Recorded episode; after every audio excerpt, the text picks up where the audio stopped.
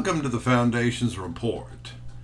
One of the best times I remember as a preteen was when we went to a rodeo in Cheyenne, Wyoming. I was fascinated by all the different competitions, and back then I didn't mind all the country and western music, though I did like pop music better.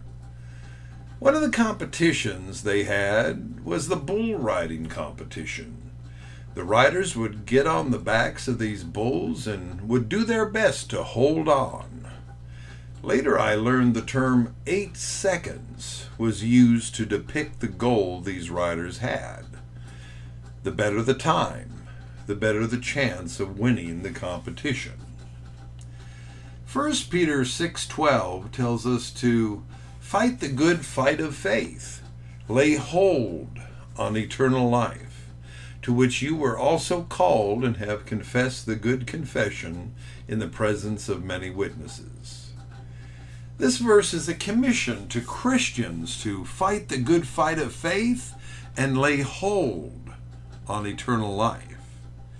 The thing we can understand through this verse is that our Christian lives will be a fight we will have to fight at times. We know this because we have an enemy trying to bring us down, whose ultimate goal is for you and I to lose that fight and let go of eternal life. What does a bull rider do to learn how to hold on to that bull? He practices.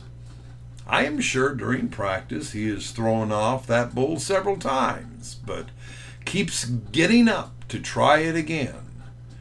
I am sure there is a way to sit on the bull and to hold on to that rope when he is riding.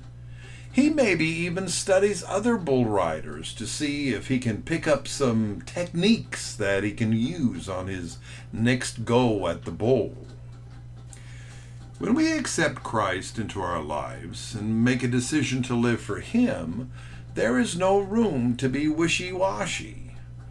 Just like the bull rider, we need to realize that there will be a rough road ahead, and that bull is not going to stop kicking. I have seen so many individuals think they could make it on their own without practicing, without being prepared, and yet I watch them as they let go of their hold on eternal life. Why does this happen? One, lack of commitment. It sounds good, and our intentions are good when we step into this arena of life. But because we haven't fully committed to God, when that bull starts kicking, we turn and run. Second, we misunderstand what a Christian truly is one dedicated to Christ, but still human. For years, the church has set us up before the world and enabled them to call us hypocrites by giving the impression that Christians don't ever sin and don't ever struggle. This would be considered false advertising in some places. Third, we lack the preparation needed to achieve a successful Christian life. The bull rider spends all this time preparing and practicing. When he falls off prematurely, he gets up, shakes off the dust, and gets back on.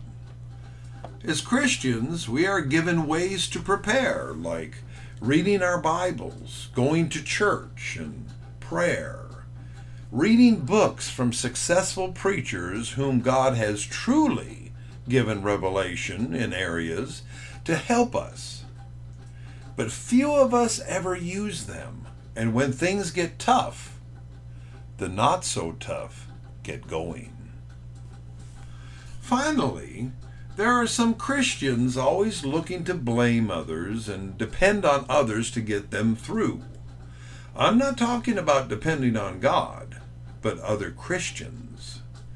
We rely on them to teach us the right things when many of those people don't know what is the right thing in the first place because they never read their Bible and are unprepared.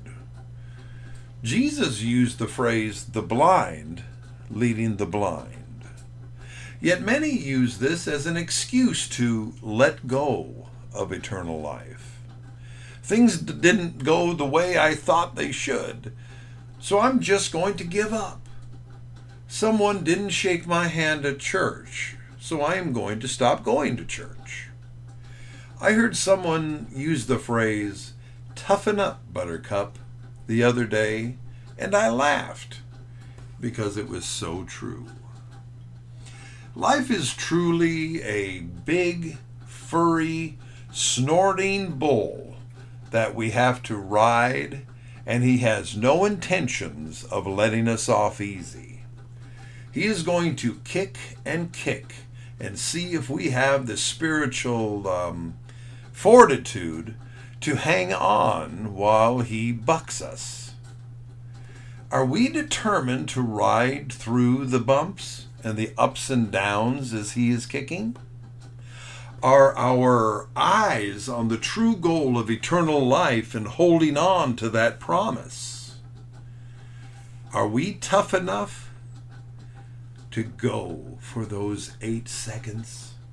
The Foundation's report is heard daily, Monday through Friday, on the Foundation's podcast Facebook page and on the Foundation's channel on YouTube and on various podcast distributors via audio feed. Be sure to tune in.